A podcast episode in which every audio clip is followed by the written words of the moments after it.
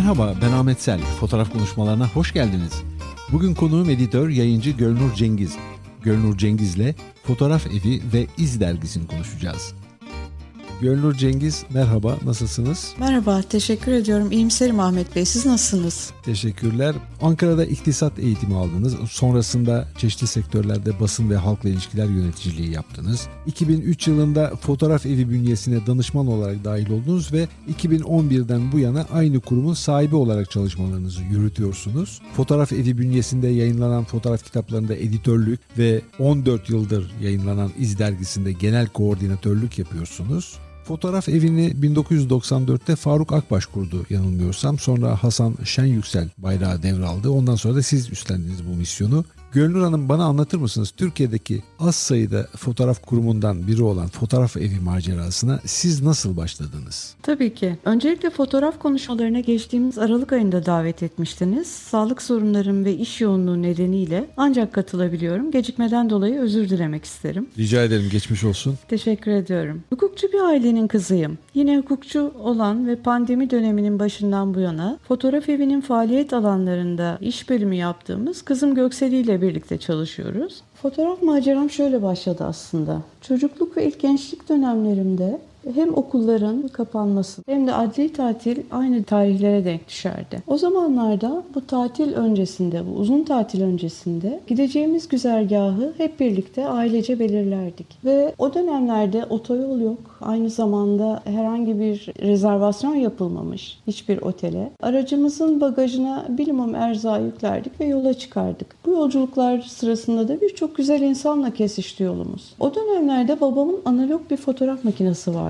ve ailenin fotoğrafçısı ben seçilmiştim. O zamanlar sizin ilginizi ne çekiyordu? Hangi fotoğrafları çekiyordunuz mesela? O dönemlerde daha çok anı fotoğrafları benim ilgimi çekti. Yani anı fotoğraflarının haricinde yaşanmışlıkları bir şekilde tespit edebilmek, onları sabit kılabilmek benim için çok daha önemliydi. Daha sonraki aşamalarda daha güncel toplumsal içerikler barındıran fotoğraf olayları benim daha çok ilgimi çekti. Daha doğrusu hikayeler. Fotoğraf çekmeye devam ettiniz lisede, üniversitede, üniversitede Ankara'daydınız değil mi? Evet, üniversitede Ankara'daydım. O dönemde aslında çok sık fotoğraf çekmedim. Yani sadece belli dönemlerde fotoğrafla ilgilendim. Neden fotoğrafçı olarak değil de bir editör olarak ya da fotoğrafa bakan birisi olarak kendinize bir yol çizdiniz? Fotoğrafa bakmak benim için her zaman için çok daha önemliydi. Yani fotoğrafa bakmak, onu yorumlamak, başkalarının anlatımlarını bir şekilde o kişiden dinlemek, hikayelerini çeken kişiden dinlemek, fotoğrafı okumak, yeni baştan kendimce sıralamak bana çok daha ayrıcalıklı geldi. Çünkü fotoğrafı yorumlamak benim için çok daha değerli. Şimdi insanlar fotoğraf çekiyorlar herhangi bir mekanda, dışarıda veya farklı ortamlarda insanlar fotoğrafı çekiyorlar ama o fotoğrafın anlattığı hikayeyi anlayabilmek bana çok daha öncelikli geldi. Yolunuz nasıl kesişti fotoğraf eviyle? Fotoğraf eviyle 2003 yılında Hasan Şenyüksel'in devraldığı dönemde yolumuz kesişti ve sonrasında fotoğraf evine çeşitli etkinliklerde özellikle danışmanlık yapmaya başladım.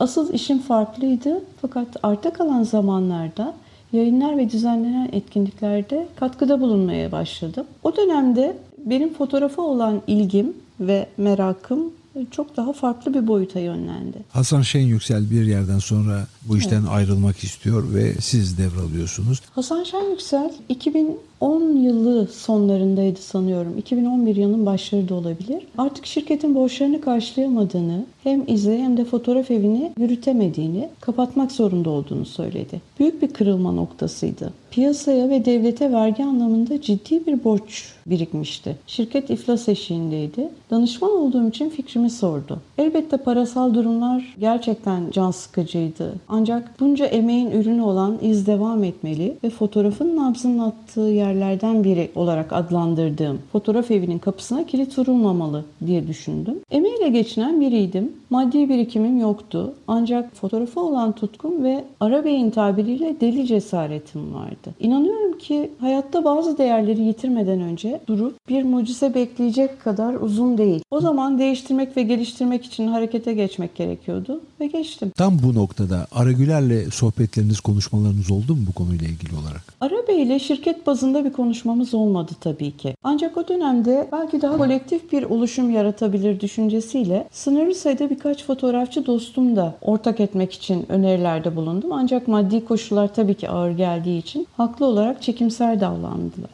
Ben de ortaksız ve sponsorsuz olarak tüm borçları ciddi bir risk alarak üstlendim. Aslında iktisat mezunu olmamın faydalarını en çok bu dönemde deneyimledim. Banka kredileri, sürekli çalışanlarımızın bazılarını yarı zamanlı olarak istihdam ederek bünyede tutmak, mekan küçültmek, tüm masraflarda tasarruf, katılımcı profilini genişletmek ve neredeyse 7-28 abartmıyorum çalışma sonrasında zorlu bir süreç geçirerek borçları toparlamıştım. 2014 yılında İstiklal Caddesi'nin paralel sokağındaki galerimizin kanalizasyon gideri patladı. Elektronik ve diğer eşyaların tümü çöp oldu galerimizdeki ciddi bir travmaydı. Ve işte o zaman zorunlu olarak İz Dergisi'nin yayınına Ara Güler özel sayısını çıkararak virgül koydum. Önceki dönemle sonraki dönemi mukayese edebilmemiz açısından önceki dönemden bahseder misiniz? O dönemlerde aslında fotoğraf eğitimleri çok daha yaygındı. Hani fotoğraf bünyesinde uygulanan fotoğraf eğitimleri çok daha yaygındı. Ancak 2017 sonrasında özellikle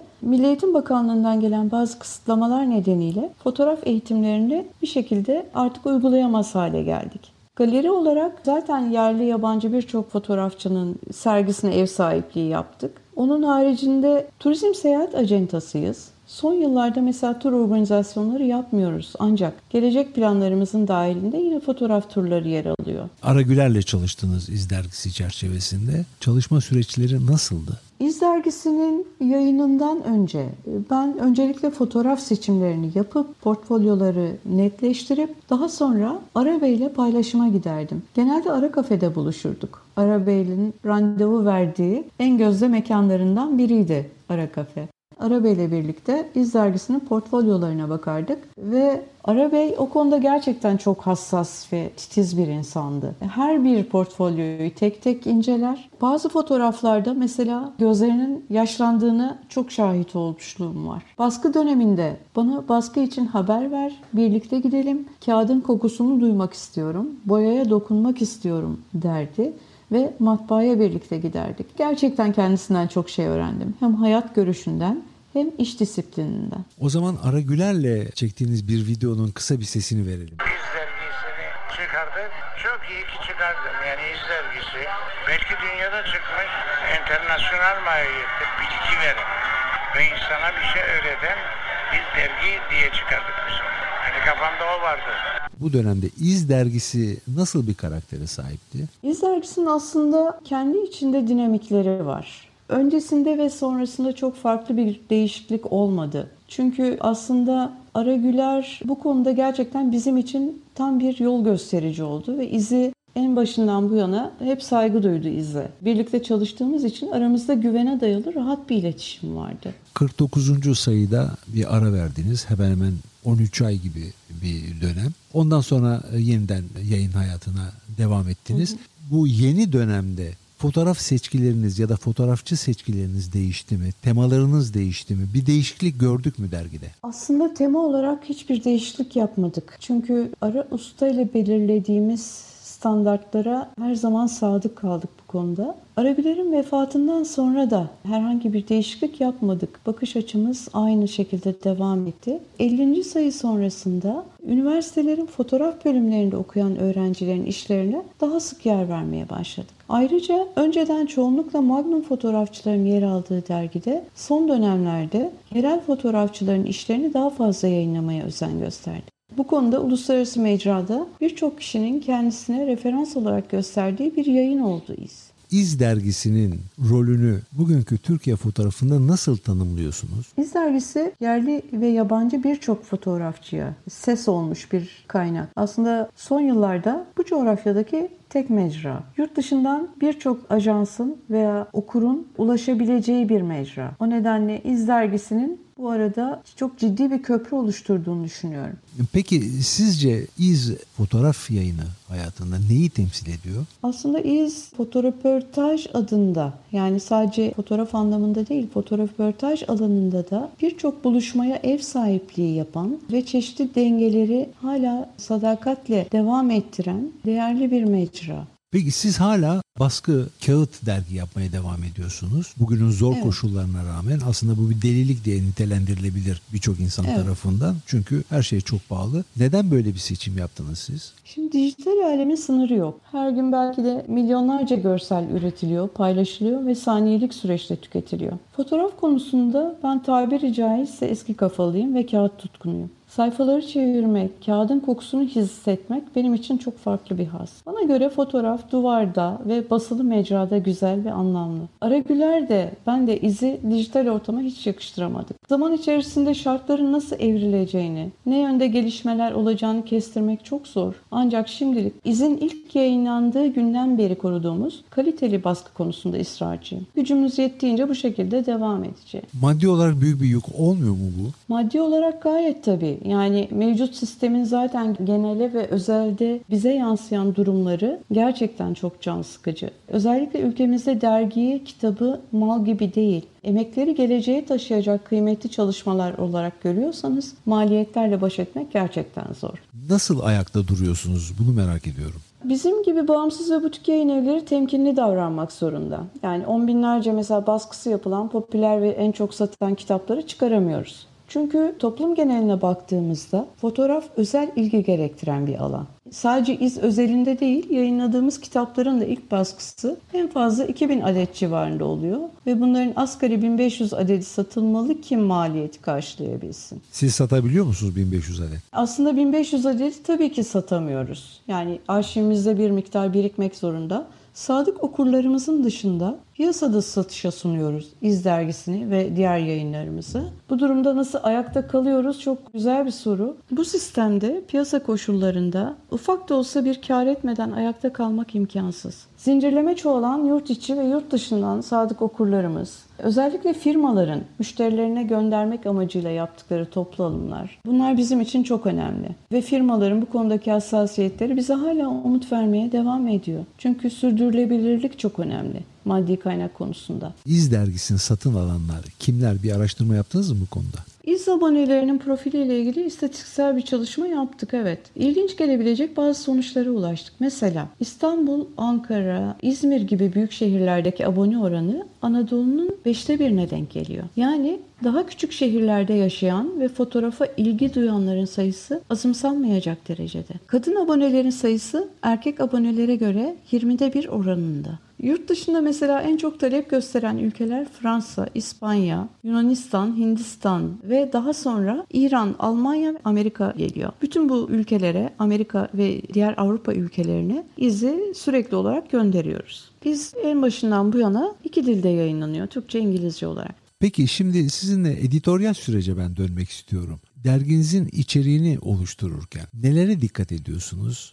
Neleri ön plana çıkartıyorsunuz ya da fotoğrafçı seçimlerinde nasıl bir yol izliyorsunuz? Aslında editörle çalışmalar etik kuralların önem taşıdığı çok özen gerektiren bir süreç. Özellikle izde. Çünkü izin kendine özgü bir dinamiği var. Eğer işini yayınlamak istediklerim hayatta ise kendilerinden, ajanslarından veya varislerinden onay almak en önemli aşamalardan biri. Yayınlamayı mesela çok isteyip hala ulaşamadıklarım veya telif ücretini karşılayamadıklarım oluyor. Örneklersek e, James Nashway, Don McCullin, Brassey gibi. Seçimlerde çok zorlandıklarım oluyor. Mesela 46. sayıda yayınladığımız Sebastio Salgado'nun Genesis işi gibi. Bireysel olarak tabii ki başvuruda bulunanları da inceleyerek kendilerine olumlu veya olumsuz geri dönüş yapıyorum. Ancak tabii ki her gelen işi yayınlamak mümkün değil. Ama kendinize bir çizgi belirlediniz mi? Yani iz dergisi şöyle konuların ya da böyle fotoğrafların dergisi olacak diye. Tabii ki. İzin kendi dinamiği ve dengeleri var. Konular hem birbirinden bağımsız olmalı, bazen de birbirini desteklemeli. Aynı sayı içerisindeki yer alan konular. Mesela Kuzey Kore'ye de uzanmalı, Suriyeli göçmenlerin Urfa'daki çadır kentlerine de. Hindistan'daki ayinleri de anlatmalı, Kabardağ'ındaki korucunun öyküsünü de. Fotoğrafların bize bir şeyden haberdar etmesi gerekiyor. Kapak başlı başına bir imge, bir duruş sergilemeli. Yazılar çok önemli. Var ise fotoğrafçının kendi projesini anlatan bir metin, yok ise fotoğrafları okuyarak kendi edebi yorumunu aktarabilecek bir yazarın kaleminden çıkmalı. Onun haricinde tasarım çok önemli. Okur sayfaları gezerken akışa kapılabilmeli. Ara sıra da es verebilmeli. Gönül Hanım fotoğrafını yayınladığınız fotoğrafçılarla birebir karşılaşıyor musunuz yoksa sadece mail üzerinden yürüyor süreç? Çünkü karşılaştığınız fotoğrafçılardan alacağınız enerji veya dinamikler de sizin çalışmanızı etkileyebilir diye düşünüyorum. O konuda tabii ki her fotoğrafçıya yayınlamak istediğimiz, işini yayınlamak istediğimiz her fotoğrafçıyla birebir temasımız mümkün değil. Ancak bu konuda karşılaştığımız fotoğrafçılar, işlerini bize getirip gösteren fotoğrafçılar veya yurt dışından mail üzerinden veya internet sitesinden görerek beğendiğim takım başvuruda bulunduğum fotoğrafçılar oluyor. Ama onu genele vurursak hani çok fazla karşılaştığımızı söyleyemem. Son yıllarda fotoğraf çalışmalarında, fotoğraf işlerinde içerik anlamında, biçim anlamında bir evrim ya da bir değişiklik gördünüz mü? Yoksa hep aynı konular mı geliyor? Bu özellikle Covid-19 salgının başladığı dönemden bu yana çok net görülen bir değişim hissediyorum ve bunu gözlemliyorum. İnsanlar daha çok kendi kişisel projelerini ön plana çıkarmak için bir takım projeler oluşturmaya başladılar. Yani kendi içlerini açabilmek, dışarıda olanın ötesinde kendi paylaşımlarını, anılarını paylaşmak konusunda biraz daha heyecanlı ve hevesliler. Bir kadın editörün gözü erkek editöre göre daha mı farklı? Fotoğraflara bakış açısı farklı oluyor mu olmuyor mu?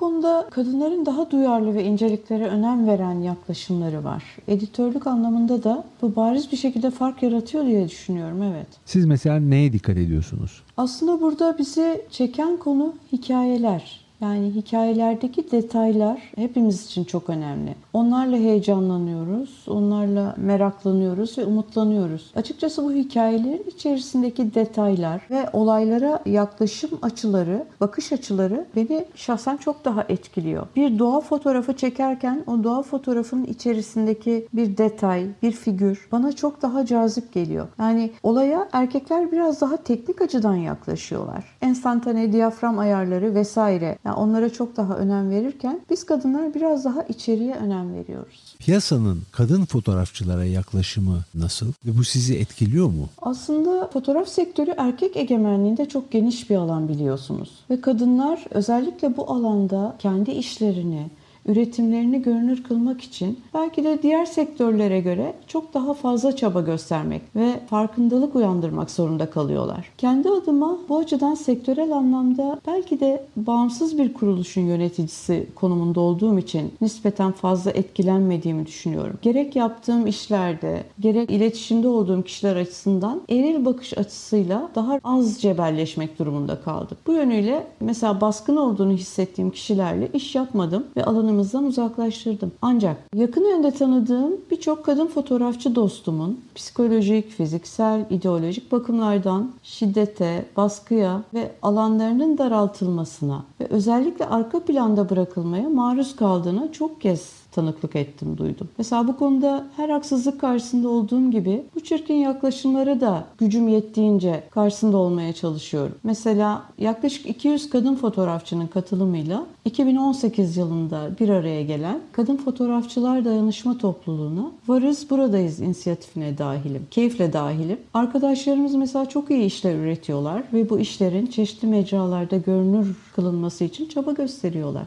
Bu konuda umudum fotoğraf sektörü dahil hayatın her alanında her daim eşitlikçi bir bakış açısına sahip olunması ve emeğe saygının aynı zamanda tabii ki değerin cinsiyet ayrımı yapılmadan gözetilmesi. Siz fotoğraf etkinlikleri içerisinde ve iz dergisinde buna özellikle önem veriyorsunuz herhalde. Evet, evet kesinlikle. Beraber çalıştığınız fotoğrafçılar arasında gelecek vaat eden isimler görüyor musunuz? Gayet tabii bu konuda son derece genç bakış açısına ve dinamik bakış açısına sahip birçok fotoğrafçıyla birlikteyiz. Hatta ileride çok daha farklı bir fotoğraf temsilciliği alanına da geçmeyi planlıyoruz. Ve temsil etmek istediğimiz çok sayıda genç fotoğrafçı mevcut. Peki burada ben size bir soru soracağım. Türkiye'deki fotoğraf piyasasını gördüğünüz zaman fotoğrafçıları temsil etmek bir anlam ifade ediyor mu gerçekten? Yani bunun fotoğraf piyasası anlamında bir karşılığı var mı? Fotoğrafçıları temsil etmek aslında gerçekten kıymetli bir eylem. Çünkü fotoğrafçıların aslında sadece Türkiye piyasasında değil, Türk fotoğrafçıların bir şekilde yurt dışındaki mecralarda işlerinin görünür kırılması gerekiyor. O nedenle bizim bağlantıda bulunduğumuz mesela Magnum Photos, Seven Photos, Ajans Wu, Panos Picture gibi ajanslarla bağlantılarımız hala devam ediyor. O kanallarla ve çok farklı galerilerle bu fotoğrafçıların bağlantılarını devam ettirmeyi planlıyoruz. Sizce Türkiye kökenli bir fotoğrafçının uluslararası fotoğraf dünyasında var olması mümkün mü? Gerçekçi konuşalım. Eğer içten işler üretiyorsa, gerçekten ruhunu koyarak, gönlünü koyarak ve özen göstererek işler üretiyorsa yer almaması için ne sebep olabilir ki? Mesela son dönem Magnum fotoğrafçılarından özellikle Emin Özmen ve Sabiha Çimen bu konuda yaptıkları işleri uluslararası mecralarda da tanıtabilen gerçekten çok kıymetli hem kişiliğe sahipler hem de işlere sahipler. Yani bunun diğer fotoğrafçılara da örnek olması gerektiğini düşünüyorum. Bu konuda da biz elimizden gelen ne varsa yardımcı olmaya hazırız. Fotoğraf Evi'nin ve İz Dergisi'nin yarını nasıl olacak? An itibariyle 66. sayımız piyasada ve Covid-19 salgın sürecinde ekonomik koşullarda çok ciddi biliyorsunuz olumsuz yaşanmışlıklar var. 67 ve 68. sayı elimizde hazır ancak henüz baskıya giremedik. O nedenle şu anda sakince herhangi bir aksiyona geçmeden bekleme sürecindeyiz. Planlarımıza dair umut ettiğimiz gelişmeler kesintiye uğrasa da hala İz dergisinde hem de diğer kitaplarımızın yayınında devam etmeyi planlıyoruz. Onun haricinde son dönem fotoğrafçılarının işlerini hem galeride hem de İz dergisinin daha sonraki sayılarında yayınlamayı planlıyoruz. Sergilerimiz, etkinlik ve söyleşilerimize devam edecek. Gönül Hanım bu söyleşiye katıldığınız için teşekkür ederim. Ahmet Bey ben de teşekkür ederim. Size iyi yayınlar dilerim. Teşekkürler. Görüşmek üzere. Hoşçakalın. Bugün konuğum editör, yayıncı Gölnur Cengiz'le Fotoğraf Evi ve İz dergisini konuştuk. Bu yayını ve diğerlerini dinlemek, konuklarım hakkında daha detaylı bilgilere ulaşmak ve abone olmak isterseniz sizi www.fotoğrafkonuşmaları.com adresine beklerim. Önümüzdeki pazar yeni bir yayında buluşmak üzere, hoşçakalın.